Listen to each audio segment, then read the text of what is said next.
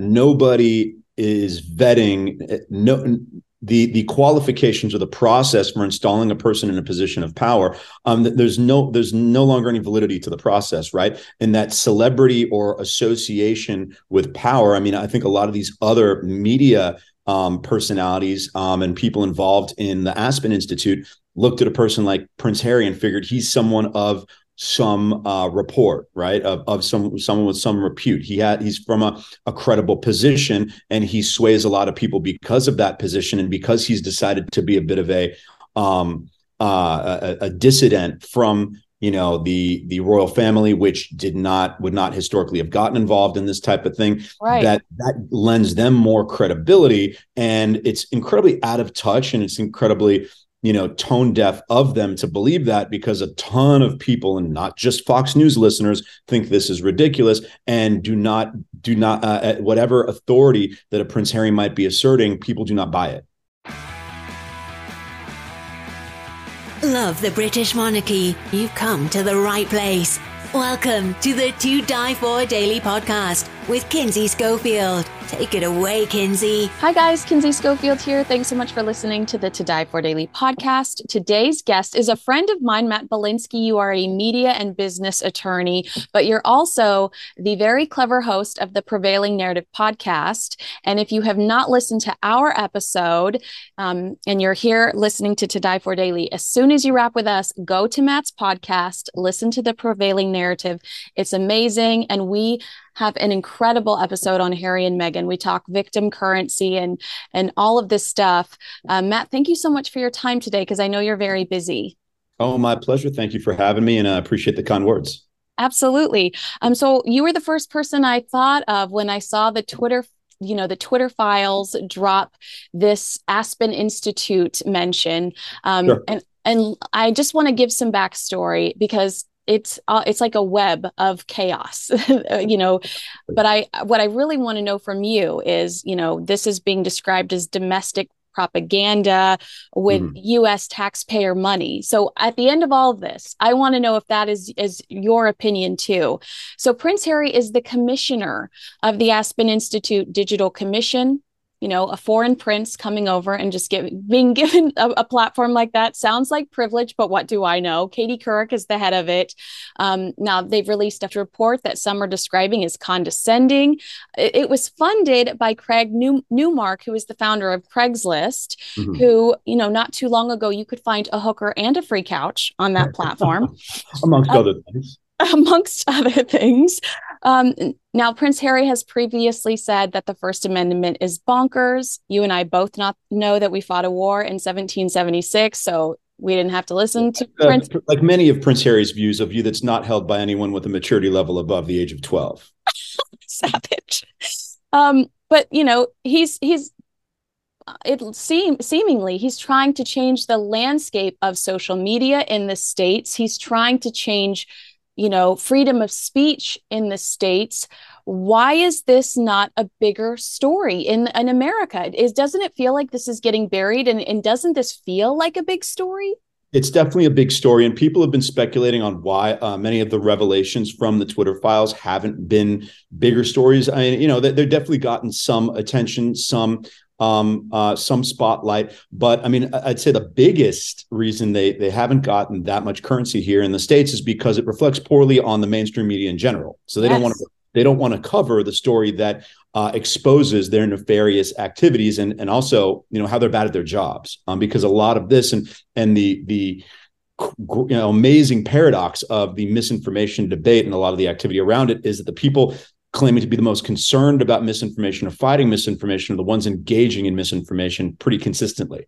Um, and the Twitter files uh, exposed that that a lot that the the Twitter, which uh, ostensibly at first glance is a private company, and that's what a lot of the uh, those who defend Twitter and its content moderation policies and censorship and carrying a heavier hand will always defend it as it is a it's a private company and thus it can do what it wants, which also is not true neither in terms of the law um, or journalistic ethics, right? Because it's not just about the law. You also should, if you operate a speech platform or a media platform, you should be trying to operate in accordance with best principles. And you know, the First Amendment should be a guiding light there, regardless of whether or not you're legally bound by it. Um, but regardless, hey, they, they would always defend Twitter's a private company. Well, okay, what if that private company is working in cahoots, uh, is crafting its content moderation policies and implementing censorship policies at the behest and in, in conjunction with both governmental organizations like the Department of Homeland Security and the FBI and pseudo or quasi governmental organizations, NGOs, some would call it,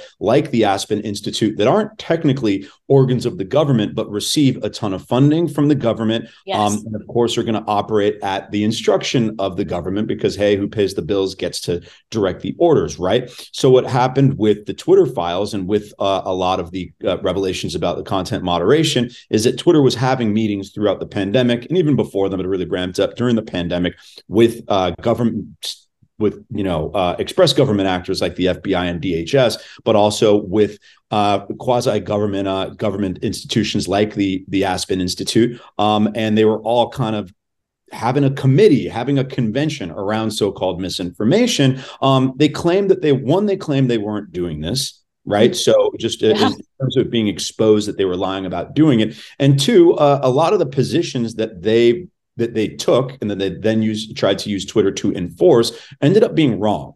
Um, and they didn't just end up being wrong; they they seem to be acknowledged as either uh, incorrect or incomplete at the time. When you can even see some of the communications around the Twitter files, or some of these quasi government, uh, some of the representatives of these quasi government institutions are saying, uh, "Well, you know, one of the uh, prongs of the information that we need to protect against is information that might be true, but still might."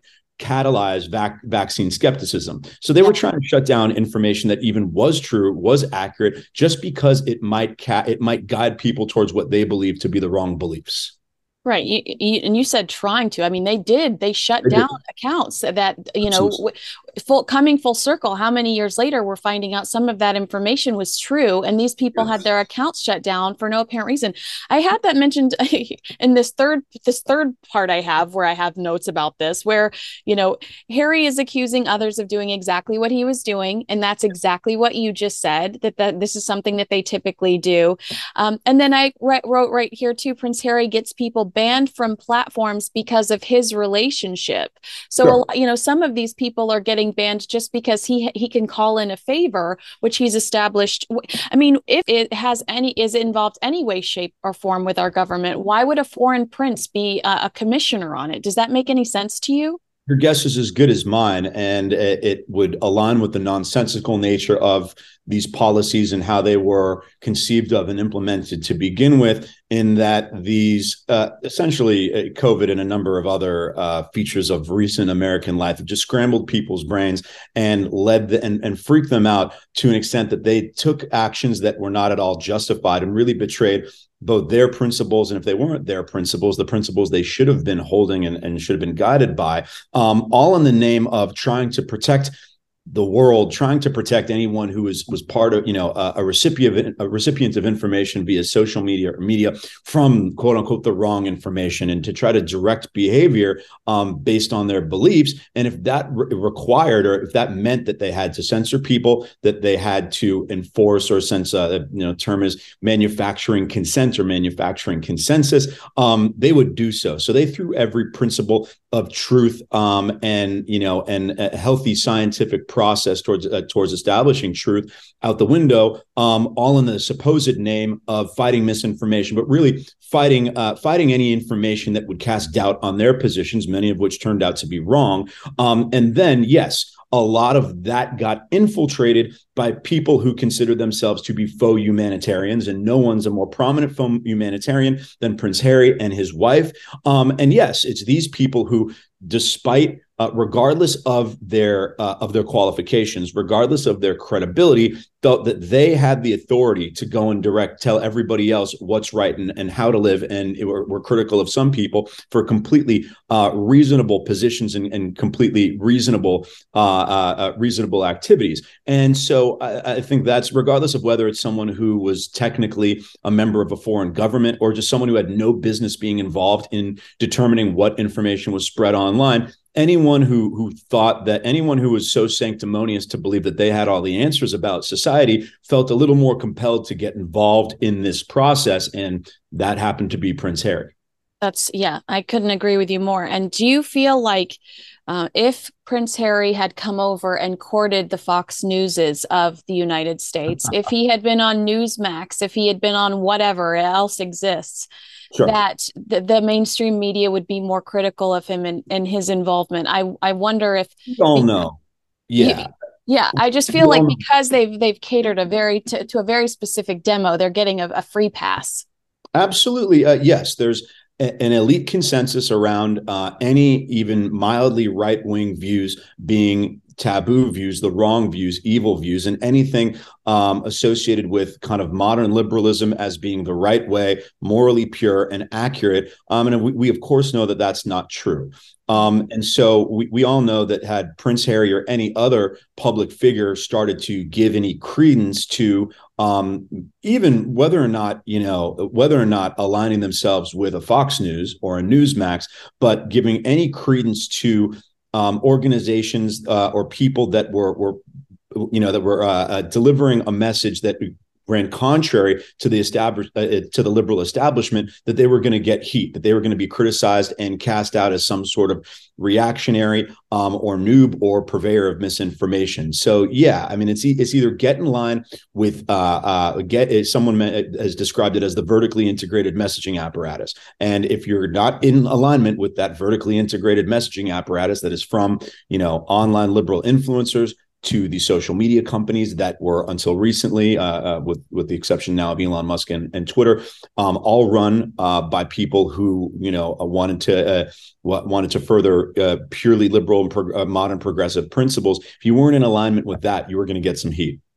Okay, I just want to read you some of the recommendations that the a- a- Aspen's digital commissions. I read it so the world doesn't have to. Sure. Um, uh, well, one of the things that I thought was interesting, and I'd like your feedback, is they define disinformation and misinformation. They say that it's two different things. Disinformation is intentionally spreading lies. Misinformation is unintentionally spreading lies. Is that the same thing as like, no, this is my truth? I mean, I don't understand. Are they just making I, things up? Pretty much. I mean, I guess sure. I guess you could make that distinction. You, you know, if you look hard enough. Um, but it, it just all we made.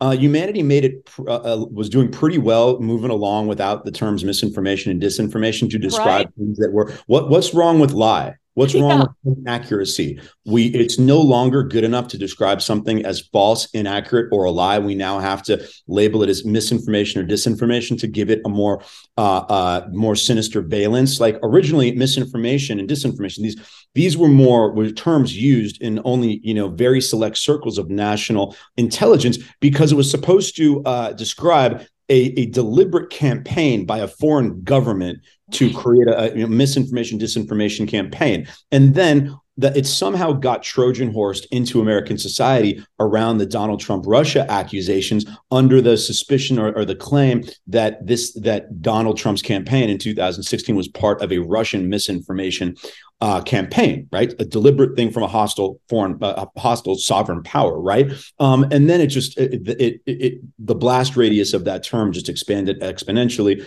and people started using it for every situation where they had disagreed with someone, and mm. uh, or either disagreed with someone um, or believed that a person was incorrect, and right. it's just really the uh, it's it's just bastardize the whole discourse around trying to determine truth because we use this term that was meant for something completely different to describe everything.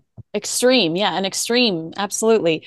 Um, Oh, so one of the requests they're making, or one of the recommendations they're making, is that researchers are given access to our private information to make society better. what? I mean, I that I literally like like gasped when I read that. Mm-hmm. I I mean, I we can't trust anybody with our information as is, but to ask that people could that to to that somebody at a, whatever research could call up YouTube and get my personal information. Mm-hmm. I mean, mm-hmm. there's no way you can trust, guarantee that the only the right people would have that information if it's well, just free to give out. Well, yeah. I mean, along with the First Amendment and freedom of speech, a lot of people, um, everyone focuses on freedom of speech. They some at some sometimes overshadows um, right of privacy, which is a very similar right right? You can be sued for violating someone's right of privacy just like someone could be sued for a violation or or you know run afoul of the first amendment. Um so the rights of privacy is a sacred right. And then there's it, it's you know more narrowly but specifically applied in a number of different situations. Um, for instance, with personal medical information, and that's one that became an issue during COVID because the whole claim was that we need to know your personal medical information because whether or not you have this virus or whether or not you have been vaccinated is somehow impact, going to impact public health in general. Um, and they there was a case they could make for that, right? And for instance, we need to know, we need a person to disclose if they've been coughing, right? Because then they might have COVID and then they shouldn't be in a public space, a crowded public space, because they're going to contri- contribute to the spread of this virus. Um, sure, you could make that claim, um, but they made that claim very poorly. They made it in all the wrong scenarios, and they really overstepped their bounds in in their demands for people to uh, waive that right to privacy. Um, and yes, it's a complete violation of, of really fundamental human rights. And um, yeah, it further points to their chutzpah and arrogance and believing that they have the right to make these decisions on behalf of people. There's also this claim, and they call it pay to play, um, where they explain that these these sheep users, or you know, um, not influencers, but just like these people that have maybe no profile picture and 30 followers, um, they're being led by individuals that are paid to promote an opinion, and other people just follow blindly. I mean, mm I think it's just so. Uh, again, I I use the word condescending to think that because you don't agree that I don't like something, I must be paid or influenced by yes. somebody that's paid. It, I mean, is that wild? Uh, yeah. Listen, the, there's always see the thing is there's always a kernel of truth to to their position and then they just expand it well beyond what that truth would support right for instance i mean there are a lot of anonymous accounts that are bots right? Yes. They could be just following a Pied Piper, right? Um, however, then they then suggest anytime they find an in uh, a group of people or a person um, with an inconvenient you know point of view or position that they can't explain otherwise they always just track back without any support to the claim that it's a, a, result of misinformation um so yeah bad faith claims of not just misinformation but of someone's belief being the result of misinformation both pretty prolific these days well, and I just to bring it back to royals, you know, we hear Harry and Meghan talk a lot about how everybody there's no way people don't like Meghan. So it has to be bots that are going after Meghan. Or and racism or racism. It, it's racism, it's bots, or people yes. like me are paid by Kensington Palace to be critical of them. I, mm. you know, I can honestly say Kensington Palace has never cut me a check, although, yeah. you know, I'm happy to share my bank info. Mm. Um, they encourage, this is crazy to me. They encourage the readers of this report to invest in local media, which, you know, I, I can't, who is it? Who was the guy that got in trouble with, I've seen other people do this that that mm-hmm. have like media empires. They'll go buy, you know, um, the the the small town newspaper just because it it is a way. They don't say this, but it's sure. a way for you to influence the way people think mm-hmm. by buying up and investing in these smaller media entities. Um, isn't that kind of crazy that they would would would suggest something like that? This is a recommendation. You know, yes and no. I'd say that yes, it's troubling because they're so wrong, right? right. Because these people, everything they do is so um, has a poor factual record and is clearly unethical, right? So anything, any any suggestion that extends from that is going to be somewhat problematic. However, the idea that hey, you should go try to be more impactful on a local level through different media orgs um, I don't think is in and of itself a crazy notion. I mean, for instance, in Los Angeles, we're doing it you know we're doing it ourselves right and that we think that the la times is actively working uh, against the interests of the city the, the residents and the citizens here in la um, but unfortunately that's uh, a hot you know we're not going to go by the la times um, yeah. so other local publications that that people that i know are trying to buy up so i don't think it's in and of itself crazy. Um, it's just bad because they're bad. So well, that if I, going- I, think that that's what I'm. I guess I worded that wrong. I, I guess my my feeling is if you're going to put together a 500 page report about how to make the internet a better place and how to make the world a better place and and mm-hmm. communicate mm. better you know why are you not thinking about the little people because it's not it's you know i i don't i don't want to use somebody specific as an it's not celebrities that are hanging themselves because of mean tweets it's 14 year olds sure. you know so the idea they're talking to the elite they're training the elite on how to continue to be the elite i think is what my point was yeah, instead of worrying about that, the small yeah people. but i think it's it's core to their thesis is that the this is their thesis that before the internet information was was more centralized because it was only being disseminated through a handful of of concentrated and well vetted sources newspapers a handful of tv stations. It wasn't everywhere.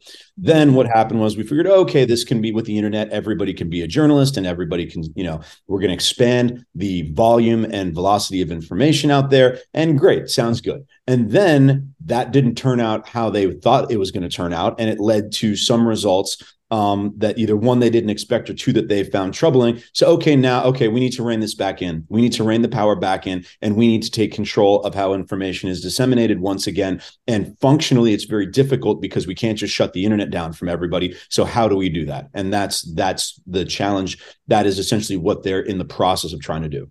Wow. Oh, that's so scary. Now, um, you talked to one of my friends recently, Cristo, and he cut you off right when you were like you were having this like brilliant moment. That all adds credibility to actually the royals saying, "Well, what are you complaining about? What have we actually done wrong?" Yeah, yeah, and, and, well, I I'm hes I'm hesitant to ascribe it to a personal factor like ADHD as opposed to more societal factors. Um, and, and essentially that that he's become a victim and an easy mark for a lot of um, ne- you know neg- negative values that I see as um, very evident and consistent in the faux social justice community, and that people, regardless of whether they suffer from ADHD or they're parents didn't love them or they just are bored. Um, people who attach themselves to the kind of contemporary social justice movements, very much like you, you see Meghan Markle do, um, and, and, that you know, let's be honest, most most of these are hollow.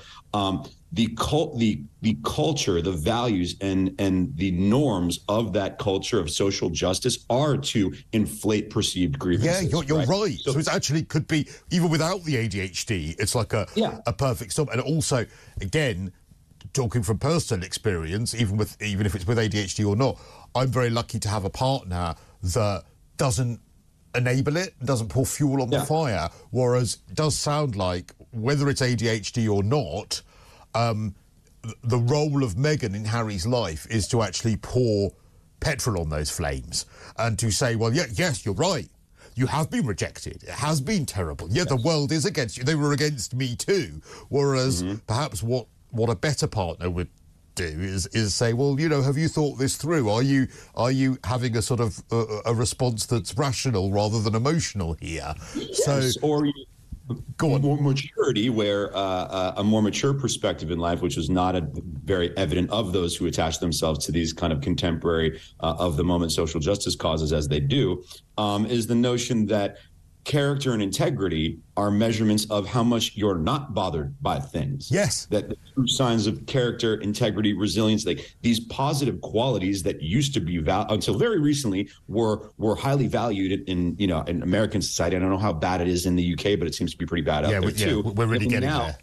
Yeah, we we now elevate uh, uh, victimhood and grievance. I mean, a term, you know, phrase term that I've used in describing some of this on my podcast is inflation of victimhood currency. Yeah. Is that you know the currency of victimhood socially now is higher. So if you incentivize victimhood, what are you going to get? Matt, gonna, Matt, I could talk to you about this for hours. And I wondered if you could finish the thought here.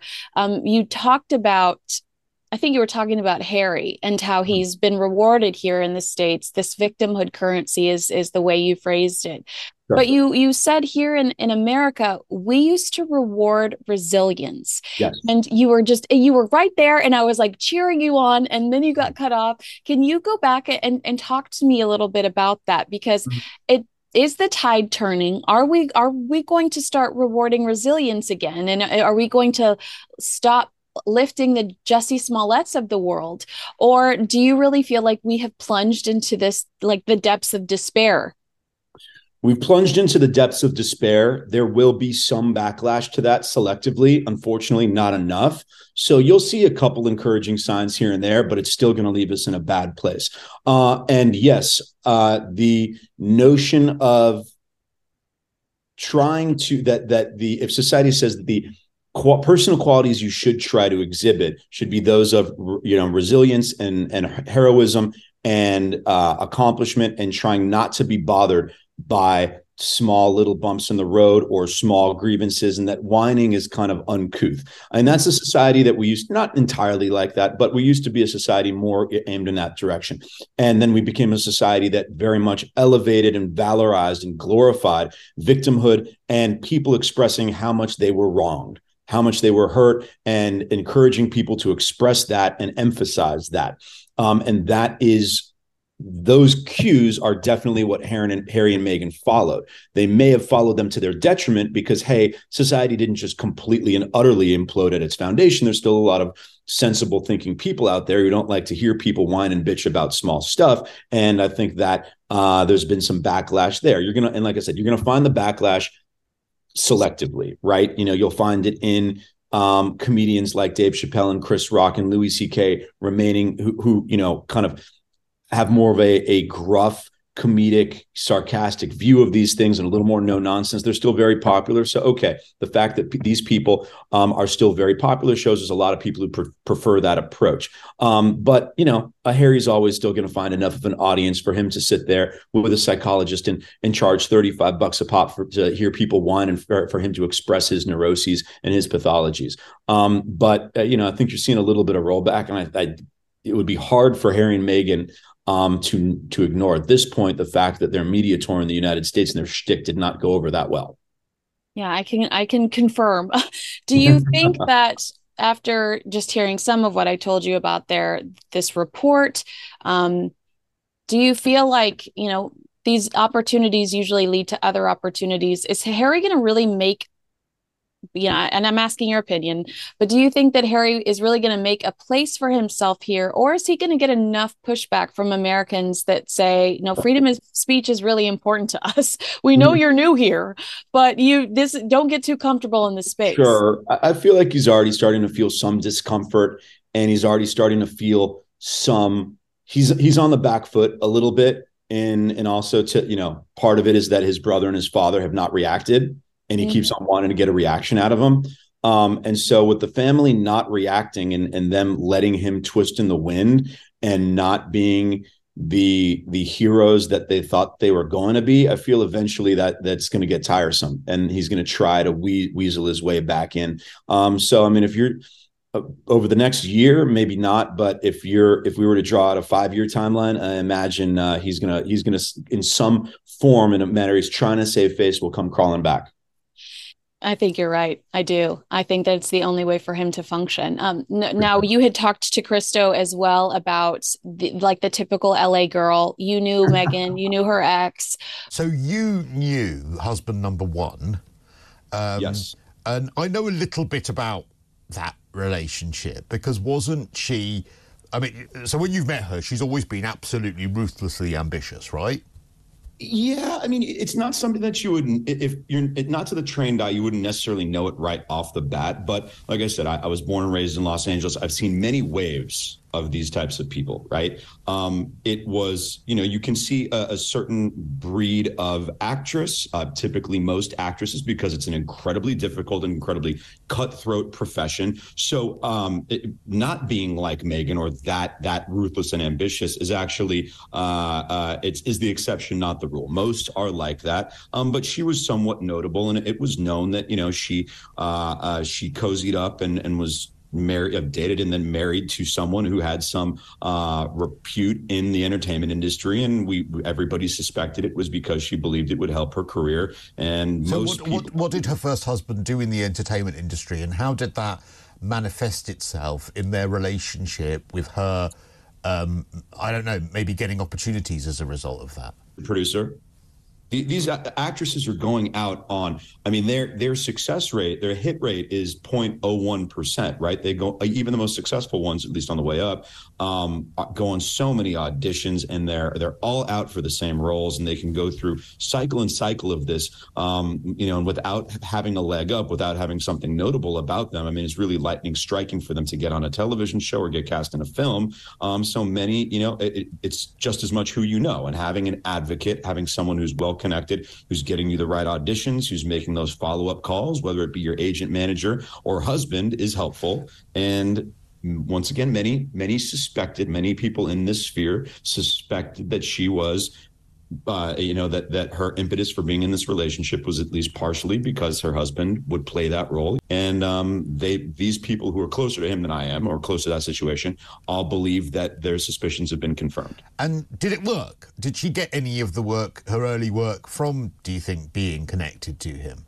There's definitely some chatter that she was uh, about to give up and uh, pretty much you know her ex-husband went to bat for her and grinded it out to find her a show any show and it ended up being suits. And i've seen her on suits. I mean she's not bad. I mean she's a you know perfectly serviceable actress but there's a thousand uh, other actresses who could have played that role um, uh, with similar level of quality. And yes, most people believe that she got it because she was married to someone in the industry who was willing to go that extra mile for her. You had talked to Cristo as well about the, like the typical LA girl. You knew Meghan, you knew her ex, but right. um, you know Meghan was that girl that was looking for opportunities who can help me you know uh, and, and it's like you said they're they're on every corner in this town yeah um, what happens when the typical LA girl hits the jackpot? I mean, what is she gonna what are what's her ultimate objective? Because she hit the jackpot. So mm-hmm. after you spend all of those years hustling,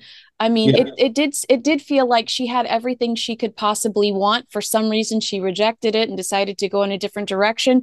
But mm. she's here in LA. Oprah answers her, you know, phone whenever she calls. Like she picks mm. up her calls. What does she do from here? What happens now?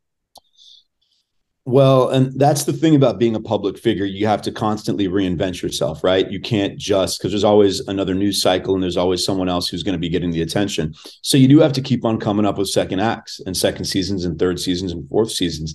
Um, and so I, in the short run, they're probably going to keep leaning into this faux humanitarian uh, champions of victimhood um, uh, brand that they they're they've clearly been trying to build um, I mean, I don't know if there's a position. I feel like she probably think it's a little lowbrow to go and get back on a TV show or a movie, and I'm not entirely sure. I'm sure there'd be someone who would want to hire her because they figure that her um, her notoriety would be helpful, but nobody serious Tyler would hire Perry. her.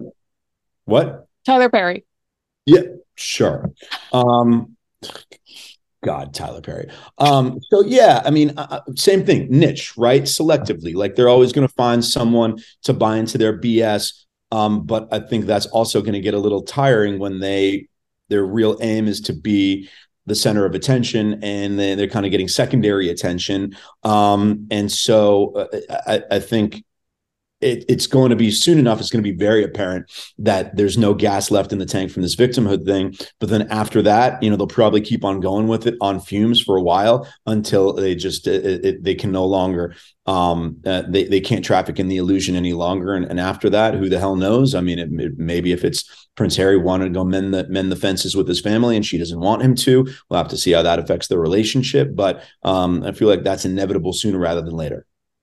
Um, and I'm so sorry that I've turned you into a royal family expert. Um, but anything that, that, they made, and everyone's like, "Oh, well, if you Americans don't want to hear about it, then shut off the." T-. Like, I'm sorry. It, just like the South Park episode, they're making themselves an issue, just like him sticking his nose in the business of online content moderation with the Aspen Institute. Great. I wouldn't talk about him if he didn't do it. Right. Okay. Yeah. He's making himself newsworthy. If these are important issues that he is toxifying or contaminating, then I'm going to talk about it. Right, right.